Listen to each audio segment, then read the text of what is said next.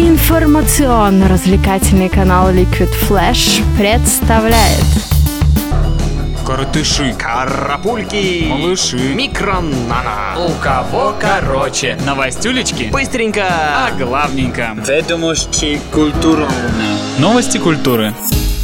И начнем предновогодний выпуск с новостей от самых благотворительных звезд 2013 года. Веб-сайт Do Something составил список мальчиков и девочек мира шоу-бизнеса, которые хорошо себя вели последние 12 месяцев. На первом месте уже второй раз подряд оказались Тейлор Свифт, замеченная в акциях, в том числе в поддержку бездомных детей и музыкальных школ. На второй строчке оказались британские парни One Direction, благодаря африканскому туру помощи, и лишь на третьей строчке можно увидеть неугомонную и светлую Бейонсе. Также в списке очутились Мэклмор с Райаном Льюисом, Майли Сайрус, Джастин Бибер и другие. Все это находится за пределами вашей зоны комфорта. А рэпер Snoop Dogg решил поздравить поклонников с Рождеством и Новым годом своей версией песни Элвиса Пресли «Blue Christmas», на которую даже снял клип под елочкой и с гитарой. Видимо, сказалось на рэпере участие в российских проектах, ведь видео снято в цветах, напоминающих голубой огонек, да и вокал подтянут с помощью автотюна. Помогал в создании трека Snoop Dogg'у сотрудник его собственного лейбла Фред Брэг. Ролик уже лежит на стене в нашей уютной группе ВКонтакте Liquid Flash. Это наше новое скандальное видео! Для создания праздничного настроения нельзя не вспомнить и про Бона, который специально под Рождество вышел на улицу в Дублине и исполнил пару рождественских гимнов вместе с вокалистом группы The Frames. Видео также доступно ВКонтакте Liquid Flash. Это красиво. Рианна отметила Рождество по-другому. Ее можно увидеть в сети в костюме оленя из упряжки Санта-Клауса. Несмотря на всю трагичность изображения, девушка может себе такое позволить, ведь в наступающем году она обещала целых два альбома. Как говорят инсайдеры, два новых лонгплея будут заряжены хитами по полной и компенсируют недостаток Рианны в уходящем музыкальном году.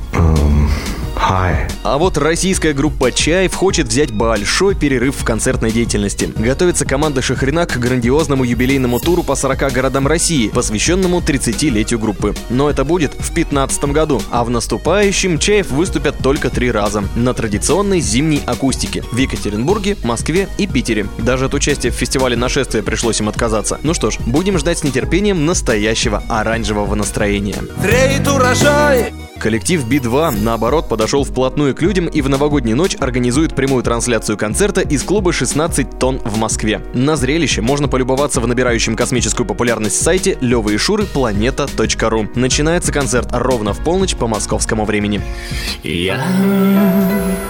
А Борис Гребенщиков к Новому году выпустил скромный сборник своих песенных текстов. Книга мало чем отличается по объему от классической литературы и на 768 страницах вмещает не только тексты песен, но и обложки всех 30 альбомов. В мире есть семь, и в мире есть три. Есть люди, у которых капитан внутри. В это же время другой плодовитый отечественный музыкант, но из другой области музыки, Сергей Лазарев, проводит конкурс ремиксов на пьяную песню. Совместно с порталом промо DJ Певец собирает творческие эксперименты населения с популярным своим треком Stumbling. Призовой фонд неординарен. Награждаются первое и второе место 600 и 400 долларами соответственно. Потом не говори, что я тебя не предупреждал. Итоги года подвел и Всероссийский центр изучения общественного мнения. Ребята опросили 1600 человек из 130 городов нашей необъятной и выяснили, что среди этих полутора тысяч самым популярным за 2013 год является Филипп Киркоров. На втором месте лидер прошлогоднего опроса Стас Михайлов. Также случайные жертвы в ЦИОМа от испуга чаще всего называли Баскова, Лепса, Билана, Макаревича и Аллу Борисовну Пугачеву. Ну